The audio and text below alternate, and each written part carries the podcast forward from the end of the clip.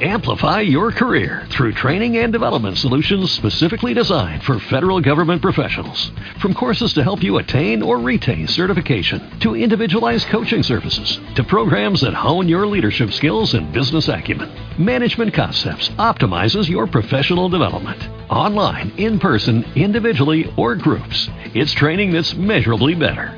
Learn more at managementconcepts.com. That's managementconcepts.com. Hello, this is the Executive Girlfriends Group Next Gen. I am Cecilia Dahl, and my special guest is Dr. Jan Yager. She is the author of Productive Relationships and I think over 20 other uh, nonfiction and fiction uh, books for professional development and uh, and other purposes. Wow, you're quite prolific in the writing uh, category. Thank you. welcome. I'm I'm a, I'm actually up to my I just released my 31st book. Oh my gosh! Well, but they didn't have but who's counting? That's wonderful. Well, today um, I I uh, we're here to talk about uh, an amazing book, especially for this group, the Next Gen Leaders Group. We're talking about business topics, and this book that you have here called Productive Relationships, which will be available through uh, the uh, Next Gen website on uh, through the Amazon bookshelf uh, for anyone who wants to read it, and I highly recommend it. Uh, is how to form and, and maintain productive relationships uh, in the workplace. And I and I also want to jump in and say that uh, there is an ebook uh, through Kindle that's available, uh, lower cost Oh, great. Kindle if people like to read electronically. Yep, uh, we do actually know for a fact that a lot of our um, members do use Kindles, and so we have the um, Amazon Bookshelf uh, store on the Next Gen site, and we feature all of the books from the uh, from the authors. So we'll we'll make sure that goes right through. That's a Kindle; they can get that on Kindle through there too, I'm sure. Sure. Um, so that's great. Okay, fantastic. So, uh, so forming uh, strong relationships and some uh, topics within that. So I will I will hand it over to you. Why don't you tell us how this book came about, and then start you know maybe giving some some advice about some of the the key points in the in the book. Oh wow. Uh, well, this is actually my second book on work relationships, or or even my third. My very first one was back in 1990, Business Protocol, and that looked at uh, the protocol issue and how that really is is important in in how you behave. But in 2004, I published a book called "Who's That Sitting at My Desk: Workship, Friendship, or Foe."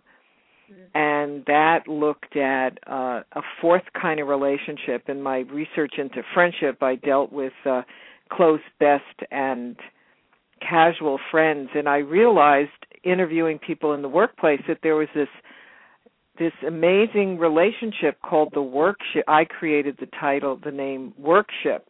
Mm. It's not a friendship and it's not an acquaintance and in 2004 that was a that was a that that work got and that book is still available and it got a lot of a lot of attention. But what i found a publisher approached me to actually do a book on work relationships a couple of years ago and i i jumped at the opportunity to do more recent research on work relationships because the economic situation had so changed the advice I could give people.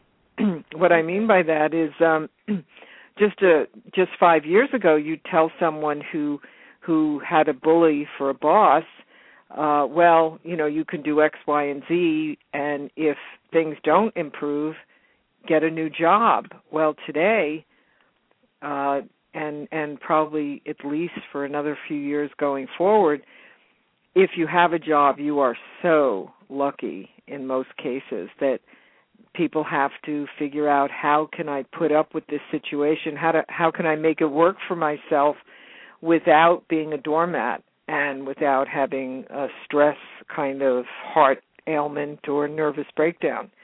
Mm-hmm. So so that was the outgrowth of the book and I I I just I always know that I'm onto something when the act of researching and writing a book transforms me and I felt myself very empowered um, uh, through what I learned Mm. in productive that's- relationships. it's so true. I mean, these days, you're uh, when when you're in a job, especially if you have a if you have a good job, as you mentioned, you're so lucky, and yet um, it almost seems like the stress of it all sometimes uh, creates a, a an environment for bullies or or uncomfortable situations and conflict and things like that. Um, and it's interesting when you say in your intro, you, your, the introduction to your book is very interesting because it's a story about somebody who had a great work situation, had a new manager, and all of a sudden it was horrible. And he used to be great, then he was horrible. Um, and and one of the first topics I know that um, we wanted to dive into here was dealing with workplace bullies when you can't just go. Well, the first thing you have to do is really own the idea that bullying by a coworker, a boss, even a client, a an employee, a service provider is unacceptable behavior. Mm-hmm. Uh, and that's a very important concept to own and to believe because it's too easy to say, oh, bullies get ahead and that's why this person is the boss because you know i i just have to put up with it. So that's the first thing. The second thing is you've got to let the bully know that you are going to stand up to him or her. Uh you are not going to take it. Now this doesn't mean that you have to uh turn around and be a bully back. Unfortunately, that's what people often think that the only way to deal with these situations is to be just like that other person. But sometimes the bully doesn't even know that he or she is a bully. Uh and and and especially if you say it in a way that's not uh defensive or you don't break down especially women you have to be very careful not to let the bully see that you're breaking down by crying or being overwrought. So you empower yourself and you say, you know, are you aware that you're doing X, Y, and Z and that that might be perceived as being a bully? And mm-hmm. and and and they might actually be surprised. Now some companies have a mechanism in place where you can go to human resources uh, I do coaching, and one of my coaching clients, she went to human resources, but human resources reported to the the bully boss mm-hmm. that she was uh asking their help you know asking for their help with. So it it it rather than helping her situation it backfired uh and and she just this this client just got so many people upset about her that the fact that she was reacting to bullying became lost in the shuffle so right. uh she she took my advice to dust off her resume and start proactively looking for a new positive situation Mm. Um, it's so but, easy, I think, in many cases too, to be labeled. Oh, that person's a complainer. You know, I I just think I, I've heard people say there's a there's a fear of giving of, of of standing up for yourself in cases because you don't want to be labeled somebody who causes problems or complains right. about the boss or something right. like that. So well, it's a very what, fine what, line to walk. Well, I was going to say one of the reasons it's complicated is, and and this is something that makes my people say to me, "How could you research and write so many books on relationships? Don't you get tired of that subject?" No, it's fascinating because people change. People are so different. Times change. And over the years that I've been doing this research and working with people, I noticed that uh, there's such a difference between people so that one person is so strong that they'll take behavior that someone else just falls to pieces about. So, unfortunately, it's not as simplistic as this person is a bully. And the other part of it that makes it so complicated is that especially, you know, in the animal kingdom, you they when an animal smells fear, that's the one they go after. Yeah. So in the business world, which is a, a, another form of an animal kingdom, if the bully senses someone's weakness and that that person is going to dissolve, they're more likely to bully that person. And someone else who's strong and confident and sends out the message, I will not allow this, they're not bullied. So if the person being bullied happens to complain to the person who's not being bullied, it's like, what are you talking about? So and so's nice to me. Right. the, the hidden bullying that no one sees. now, in in productive relationships, I talk about the vampire boss.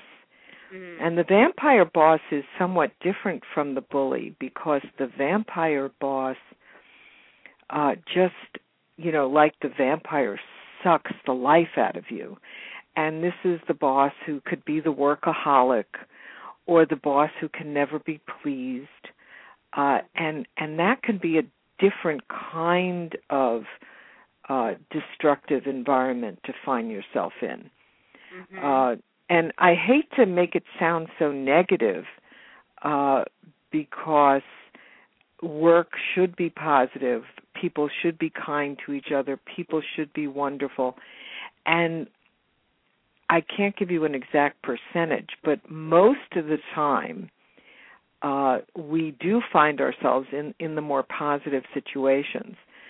But unfortunately the others uh the other the other situations do occur. And and this is the fascinating part of this. And I go into body language. I go into uh communications by phone. Uh someone just today was sharing with me how um someone asked her a very very important powerful woman who is a wonderful person she asked this person to call her secretary and set up a meeting so she calls the secretary and the secretary or i guess administrative assistant if secretary isn't a politically correct term anymore and mm-hmm. she says to this woman who's calling her who the boss has asked her to call I hope we're not going to get into a telephone tag situation.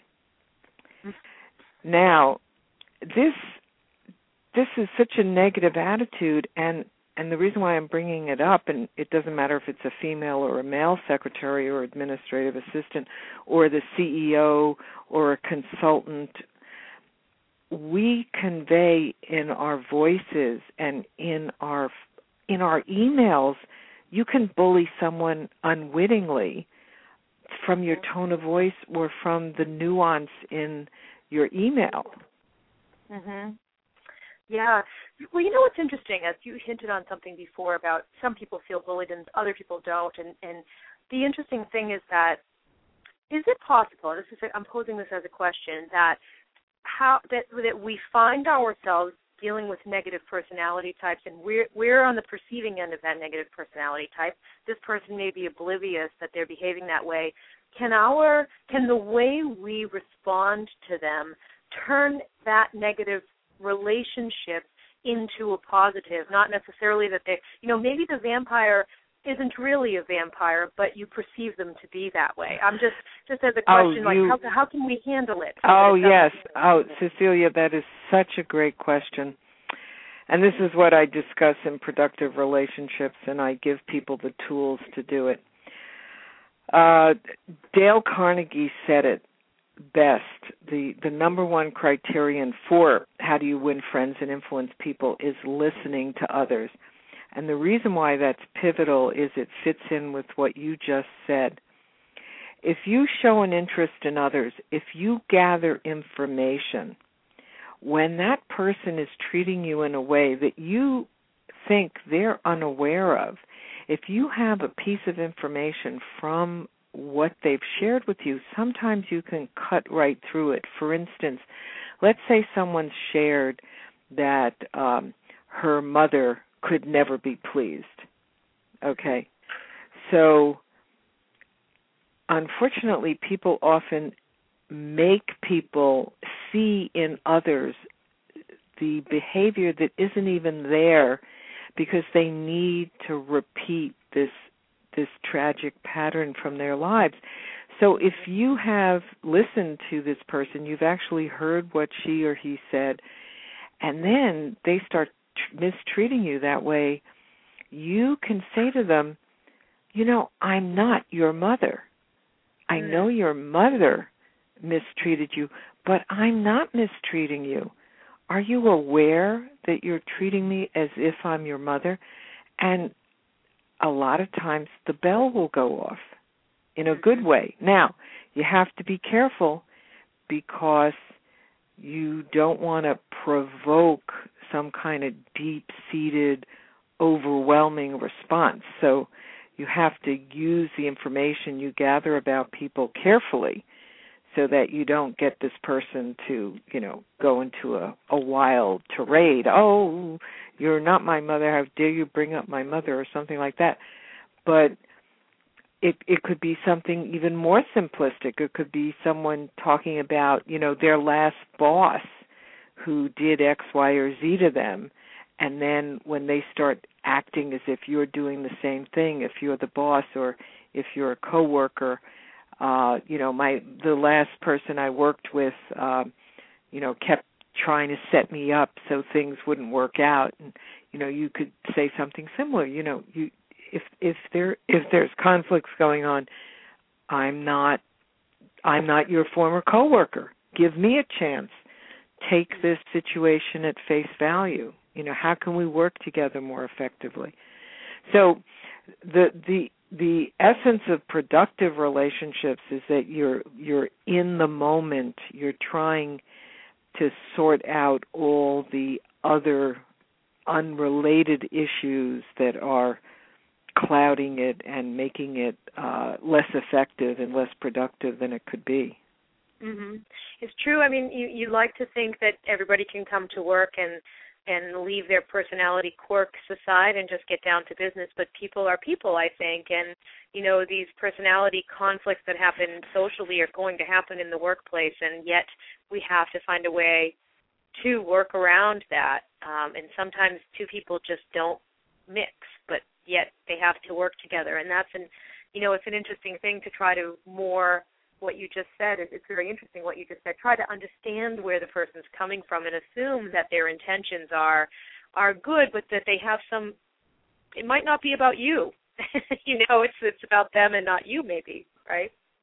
Exactly, and sometimes you have to take it out of the office. Uh, you have to say, "Hey, you know, let's let's have a cup of coffee, or let's let's have lunch, or." Uh, I counseled one person who was having a really tough time uh, getting a positive relationship going with her boss, and I said, "Well, what what does he enjoy doing?" And uh, it turned out he he loved opera. So, well, why not get four tickets to the opera and have two extra tickets? And you and your husband ask your boss and his wife if they'd like to join you and make it sound very low key so if he doesn't feel comfortable accepting the tickets or they're busy they're not feel feeling pressured. And it it truly turned around the relationship for the next x number of years that she worked uh, for him. It was uh completely different um connection. That's great. Well that's a great story. Great idea. So um so one of the um, one of the things that we were um, sort of messaging back and forth earlier is, um, and this is a really interesting one, and it's also kind of a very timely issue because uh, social media has become such a major part of how we, as as humans, communicate and stay in touch and share with each other. Um, and and you have some advice on how to use social media effectively so that it helps instead of hinders um, your career and your and your relationships. Right. Well, I personally, I know this is old fashioned, but I I really try uh to keep Facebook to my friends and family. And if someone work related um and this is not the same thing as a fan page, but I'm talking about your basic Facebook posts and communications.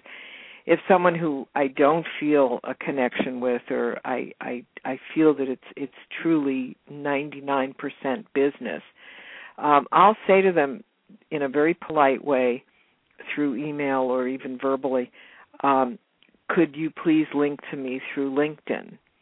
Uh, because LinkedIn is much more business, and and that and that can help out. Um, the other part of social media is to remember that you do have this range of relationships that your posts are being read by. Uh, and it can get very sticky because if you've allowed yourself to link to or even fostered linking or being connected on Facebook or, or even with Twitter to various people in your business life, you've got to you've got to be smart enough to keep your story straight. What I mean by that is if you're working on several projects or you have a multiplicity of clients, uh, you have to remember that everyone is reading whatever you write. So you can't be bad mouthing anyone. You can't be talking about if if someone's waiting for you to produce something on deadline, you can't be talking about some other project when you've just told them that I'm working on your project night and day and you're going to get it as soon as I can get it.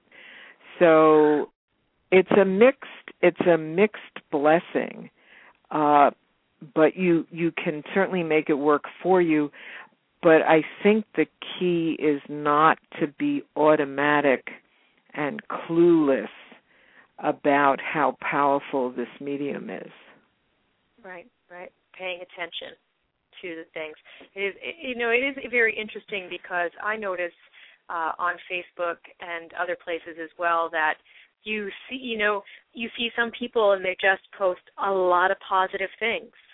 And it's so nice. And then yet you see other people and all of a sudden you know parts will come out. I i find it a very it's a very interesting thing what's happening with facebook and how it's being managed and the the groups and all of that. It's it's it's very difficult one to navigate. And and i think as a next gen um executive you know for our group and, and anybody coming up through the business world to know that this stuff is there forever.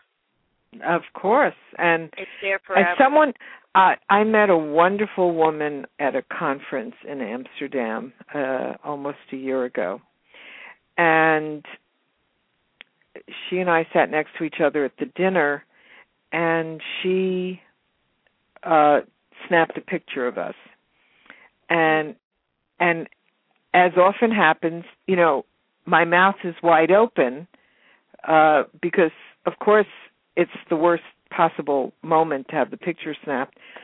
And it was put on Facebook. Oh my goodness.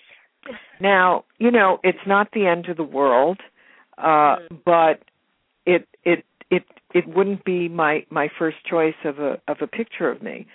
Um so so you have to think about that. And and often when people say, "Do you mind if I post this?" and if you say no, then you look as if you're vain and you're not a team player. So you you have to put yourself in the other person's shoes and also uh, think about the fact that these these these images. I mean, that was you know just just me smiling in a way that wasn't flattering, but uh, certainly people have to be aware that um, I have spoken to human resource managers who have told me that they will look at people's uh, public profiles in Facebook and in LinkedIn before they decide if they want to interview someone for a job. Mm-hmm. Uh, I know people realize that they will look at it once the interview process has started. But these are human resource managers, uh, personnel directors who were very blunt that they're using it to decide if they even want to meet with someone. Mhm. Mhm. Well, googling googling a per- person today can get you so much information, and I don't think anybody gets hired without being googled. Well, but Google googling someone, you know, one one of the things I want to accomplish in our talking today is what can you control? uh googling someone you know there's only so much you can control about you know things that have been written about you or or uh you know uh, uh, various things that um are outside of your control but what you put into your LinkedIn profile what you tweet about uh, what you have put, the posts you do at Facebook, at least these things, or the photos you have at Facebook, these are things that you can control. So, mm-hmm. so at least take care of that aspect of it. Mm-hmm. Or, or, or you can control by restricting people from being able to post pictures of you without your permission. I guess is the thing, right? Because you can set permissions Right, and also yeah. blogging. You know, blogging. Blogging. Uh, I went to a presentation at a different conference for speakers. Um, this this this man Randy Gage he's he's absolutely amazing he he makes millions of dollars he's sought after throughout the world for his advice on marketing and he does 5 blogs a week uh but I assure you every word in every blog is something that he is writing to help his career. Uh, and of course, it helps other people too. So it's important for those who blog to, even if it's a personal blog, it's going to be read by people in business. Mm-hmm. So it shouldn't be a catharsis as if you're keeping a personal journal the way you might have 10 or 20 years ago. If you have a need to keep a journal, whether it's electronic or uh, on paper, you should be the only one reading it. That that's mm-hmm. not the function of a blog. It should read. I mean, the irony is that a good blog reads as if it's stream of conscience, but it has been carefully edited, monitored, and judged how will this help and won't and how do I avoid this hindering my career. Mm-hmm. Mm-hmm. Interesting. So Jan, you wanted to talk a little bit about how to deal with silence in business and and how to um, change the how how to not fall into the pattern and that help me understand a little bit more what sure um, well, you know, a lot of us grew up with uh, parents who used the silent treatment, and it is torture. Did uh, Cecilia? Has anyone ever done the silent treatment on you in I your personal my, or business my life? My brother, growing up, we would have yeah, he would give me the silent treatment. I um the a, a an outright silent treatment in business I've never experienced that I have to say. Um cold shoulder, yeah, silent treatment that hasn't happened to me, but I can imagine that has to be that has to well now there's a couple of ways to deal with it. The the first way is a wonderful simplistic way of of dealing with it and when it works it's wonderful. And that is that when i work with people and someone's giving them a silent treatment i will say to them how do you know they're doing this and they'll say oh they're ignoring my emails or they're not answering my my uh voicemails and and then I'll say to them, well, why don't you try commu- trying to communicate in a different way? And sometimes they're amazed. You know, the person who doesn't answer the emails, they do actually return a phone call, and vice versa. So that that could be one way to cutting through the silent treatment. But the other way is to realize that uh, once again you can't control someone else's behavior as much as you can control your own uh, look at your own behavior and decide if you're unwittingly giving people a silent treatment because you're not ready to deal with an email. So you just let it sit there for days, for weeks, or mm-hmm. then it gets to the point where you're embarrassed to even contact the person. So you should be and over the years I've I've interviewed or corresponded with or known some amazing, very, very successful people. And I have found that the ones at the top, the really good leaders, not only do they respond to everyone themselves, and in the old days they'd actually send personal notes, but if they can't respond themselves, they will delegate to someone else. Mm-hmm. And now if you don't if you're not at a level where you can have a private secretary, an, a way to do that is just with a simple autoresponder if you're going away for 2 weeks because that could be a form of the silent treatment.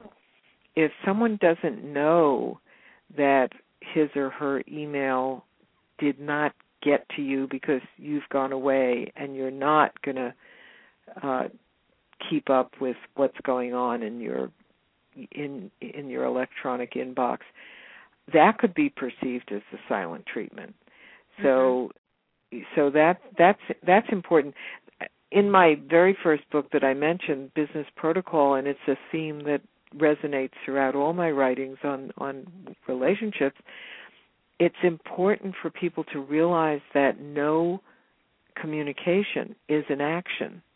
A lot of times people will feel in business i that was my my um my computer signing off but uh for some reason.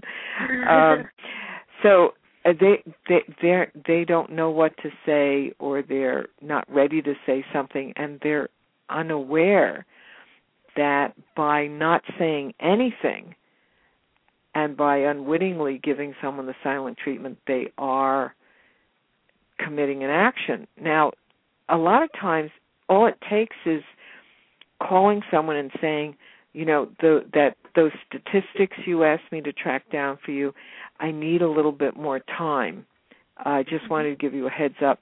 If necessary, call and talk to someone's voicemail because you know that they're not going to be at their phone and you want you don't want to get into a conversation but you want to let them know that or send a short little email saying just giving you a heads up uh, and someone just sent me this one, and it was wonderful. Uh, just got back from vacation, have 250 unanswered emails to deal with, but I just wanted to let you know that I'll get back to you as soon as I can. Right. Now, mm-hmm. obviously, that took a little bit of time, but going back to the theme of productive relationships, that's a way of cementing and creating a productive relationship as opposed to uh, ignoring someone because you're overwhelmed and and having that anger and that feeling of being given the silent treatment um, uh, magnifying. Yeah, we know it's interesting. I um, in my organization, I'm constantly asking my team to speak with each other. I have uh, I have many people who work remotely and don't have the opportunity to come in and see the folks in the office. And I find, interestingly enough, as efficient as email is, I find it is a relationship killer and I feel like it causes, you know, in many cases more harm to the productivity of our organization than good because of what I hear from my team about the frustrations that they have with actually just what you're speaking of. And I, you know, I, I guess I didn't put two and two together. Not necessarily intentional silent treatment, but I'm overwhelmed and I don't have time to respond or I don't think about it. Silent treatment, and uh, you know, I have an instance. I, I actually had an instance that points to just what you were talking about. Not so much silent treatment, but a gentleman in my office, a designer, was working. He had a terrible relationship with somebody who worked for me in Hawaii because he felt like, um, you know, either she was late in responding, or she didn't respond, or it was curt or quick, or whatever it was. And I was trying to help the two of them work better together. And I found out that, you know, he was sitting in the office and had time to type emails she was running around from meeting to meeting to meeting and would just type quick responses to him as she was running from place to place. And that was making him angry. He felt that that was that was um that was mean. Huh. And and and and so the perception on his end was why is she such a jerk? And the perception on her end was oh my gosh i've got to answer this email while i'm running down the street. I'm just going to type three words and get it done. And when i finally explained to him what her life was like then he kind of went oh, oh, it's not about me and her. It's just I have a different wow. existence than she does, and and I and I just I can't I, I can't stress enough to my team pick up the phone, exactly. pick up the phone and talk to each other, words exactly. to words, you know.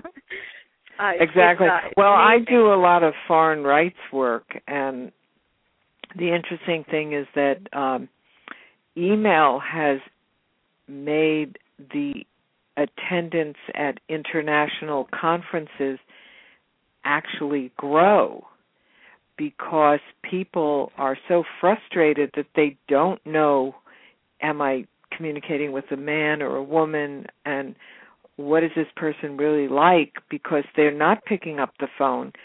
So they're they're spending all this money to travel to go around the world to meet each other face to face so they at least have a sense of who they are. And i don't find skype or being able to see someone on the phone has really helped as much as people thought it would because people don't want to have someone looking at them you know while they talk uh right. if if you know especially if they're working from home you said you have a lot of people who do work from home uh mm-hmm. telecommuting um uh, you know they they they it's it's not comfortable they it's different if you're face to face versus versus in person versus on the Skype versus um just on the phone so so I, I'm a I'm a great advocate of the phone. Um, it can mm-hmm. it's a two way communication. Now the interesting thing is that I don't feel the same way about instant messaging because instant messaging it's a lot more awkward to let someone know that it's really not a convenient time. Mm-hmm. And a lot of times when people instant message you, it it it almost invariably is an inconvenient time. So you you attempt to be polite and it is a back and forth but it's absolutely not the same thing as hearing someone's voice. And going back to what I talked about body language pausing someone's tone um you know if someone's rushed if someone's relaxed it it just all comes through in uh a phone conversation that that still is is the second best way uh, to communicate. You know, the first being in person, the second right. being the phone. And yeah, you know, but I wonder but, what's going to be next. I wonder what the next innovation of communication is going to be. We won't even there won't even be words anymore. well, you know, uh, that that's that's that's very interesting. Um, I, I I was just reading something about this father who was complaining about, you know, that it was oh, it was tied to the i the iPad being the new iPad being introduced.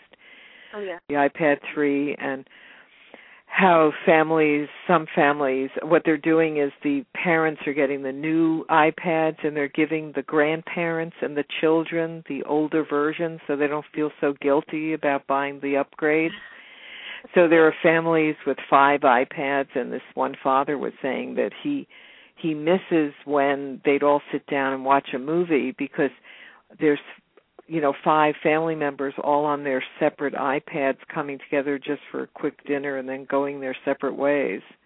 Yeah.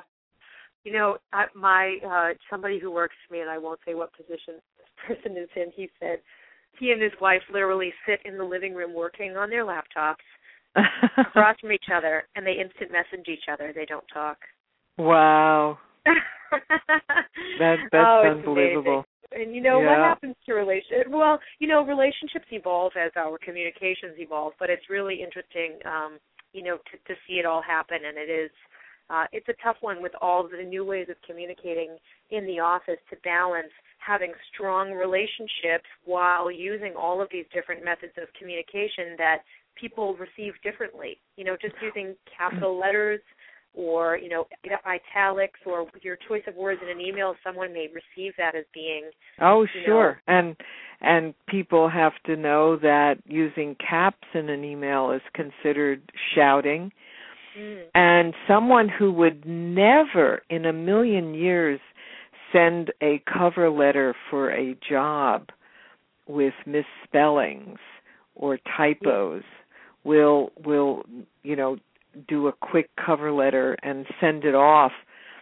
And you know there, there's a, there has to be a similar standard.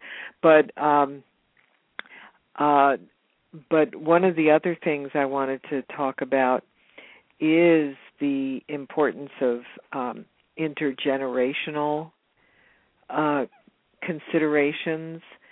Uh, more than ever before.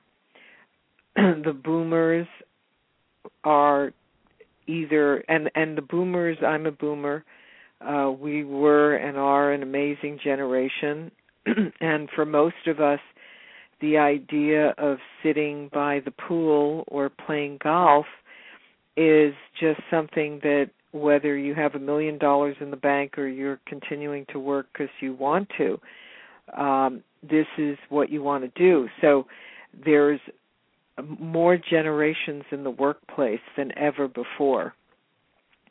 Uh, those in their their late 50s, their 60s, their 70s, their 80s, and this I I believe is a good thing for the the older people because uh, it you know research has found that that work is helps to keep you your mind going and you're feeling connected and also to actually extend life, but for the generations below, it can lead to a bit of frustration because jobs that might have been opening up are not opening up the way they had hoped they would. And also just the the challenge of uh, getting along with people in different generations the gender issue is is still an important factor um, you know, understanding that there are different ways that the genders communicate. A lot of times the generalizations don't fit, but sometimes they do. Uh, you you would not find an article in Esquire or GQ about is crying in the workplace acceptable.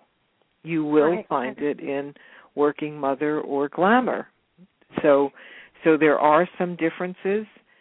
That doesn't mean one's better or worse. It's just important to recognize and and and work with it. So um so I well, what I've seen very, go oh, ahead. Sorry. No, I well I was just going to say with with regard to, you know, the next gen leaders group um and you know kind of eh, seeking positions at the executive level, some of these women are are young women.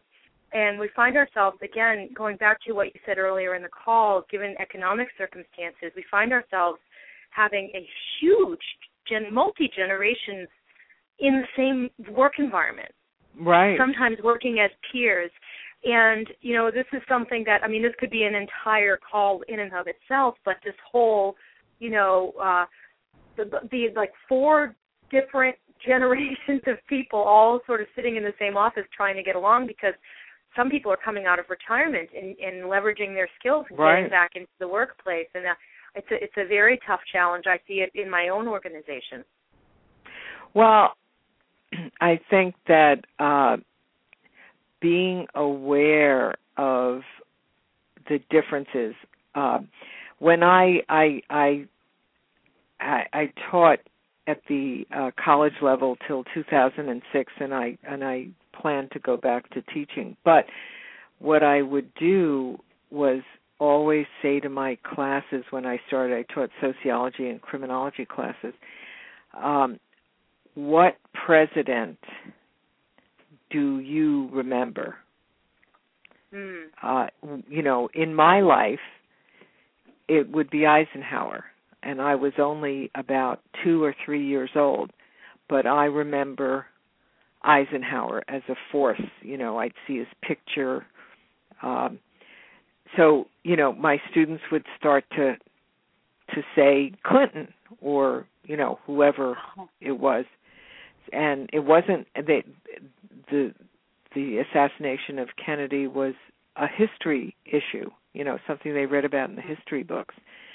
So so that that can be sensitizing. You know, younger people I I will I did yesterday. I went all the way someone I wanted to interview someone for a new book I'm doing and 3 months ago he said to me, "Let's do it on the phone." Now, if I was 25 or under, I would have said and I am generalizing so anyone listening in on the call or uh, playing this back later, please, this is a generalization, but uh, 99% of those 25 and under would have just said fine. Okay. I come from a generation where in person is always best. So I had to be willing to wait literally two or three months. He gave me a time slot two or three months ago. I can do it now on the phone or I can meet you at this time on this day. And mm-hmm. I said, fine, I'd rather wait. So yesterday, I went all the way into the city and I met this this person for the interview for my book. Now this is the beautiful part. Um, if we had done it on the phone, I can guarantee it would have lasted probably half an hour to 45 minutes. Mm-hmm. And take a guess how long I I and I purposely didn't even look at my watch or look at my iPhone. Um, take a guess how long the interview lasted. Well, I guess in my experience, something like that, maybe two, three hours. Uh, two hours. Two hours. Two hours. Yeah, you get and, so uh, much more and, out of in person. But but people people are less likely to stay on the phone for two hours. Of course. Yeah. Um, so and not only that, you had the, the you you know you're you're talking face to face and and and you're seeing how someone interacts in the with the world and it it just is such a better experience however the negative is it was an entire day mhm yeah so so it's a trade off so that's why you have to be careful about who you're going to agree to not do it on the phone because it is going to be uh, a much bigger commitment and time and money and effort, etc. So, and that's yeah. a generational thing because anyone 25 and under grew up with electronics as a very comfortable uh, way of communicating that wasn't seen as secondary. Yeah, yeah, and they lose a lot. They lose. You lose so much uh, when you just spend time on the phone. You know, I always I always feel that same thing. I, I I'm kind of kicking myself on the one side, saying I don't really have time to do this whole like you said, trip into the city and sit down. But then when I'm done with it, I think that was worth it. You know, exactly. Usually, more often than not. Right. So so, so well, we are. I just and here we are doing here. this by phone. I, we we should we should be phone. in Boston or or in Connecticut. That's right. That's right. It's a tough one. I I do have to say though that I have had a uh, a wonderful hour with you, um, and this has been great. Uh, we're talking again with Dr. Jan Yager, author of Productive Relationships and many other books, and we have spent almost an hour talking about productive relationships. Oh, thank you. And I you, do want to I do want to tell people that um although I I don't think I'm going to keep up the 5 blogs a week that Randy Gage recommends cuz uh-huh. I realize and and I am going to do a blog on that topic uh when what do you do when someone what works for someone else doesn't work for you how much oh, do you do but anyway I put a couple of new blogs at uh my site inspired by his suggestion. One of them is a fun blog on um, what should you put on your business card if you want to make it an optimum way to connect with people. Uh, so if people uh, listening, if if uh, your group listening, drjanyager.com, they'll find some some fun recent original blogs at my website. Also, you can click on the some of the excerpts from my interviews. Uh, I've been on Oprah, The Today Show, Good Morning America, and there's some clips from those interviews um, in uh, at my website. That's great, and I highly recommend the book. Um, I have to say we've barely scraped the tip of the iceberg in terms of what's included in this book. Um, it's a wonderful tool. I can't. I, I, the only thing I could think of as I started to read through it was how many people I want to buy it for because I think it's very important relationships are very important and as you said at the beginning of your book it's not necessarily it's who you know but it's how well you get along with those people that really makes uh, your makes or breaks your success in a in a job in a business. So um, I'm it's been a pleasure speaking with you Jan. Um, oh thank you Cecilia. I really appreciate it and my book productive relationships thanks you as well. Thanks. I'm going to end the recording here think I'm uh cancel. End the recording. I don't. Oh wait, can't. I'm not ending it here. With the Lucky Land slots, you can get lucky just about anywhere. This is your captain speaking. Uh, we've got clear runway and the weather's fine, but we're just going to circle up here a while and uh, get lucky. No, no, nothing like that. It's just these cash prizes add up quick. So I suggest you sit back, keep your tray table upright, and start getting lucky. Play for free at LuckyLandSlots.com. Are you feeling lucky? No purchase necessary. Void where prohibited by law. 18 plus terms and conditions apply. See website for details. With Lucky Land Slots, you can get lucky just about anywhere. This is your captain speaking. Uh, we've got clear runway and the weather's fine, but we're just going to circle up here a while and uh, get lucky. No, no, nothing like that. It's just these cash prizes add up quick. So I suggest you sit back, keep your tray table upright, and start getting lucky. Play for free at LuckyLandSlots.com. Are you feeling lucky? No purchase necessary. Void where prohibited by law. 18 plus terms and conditions apply. See website for details.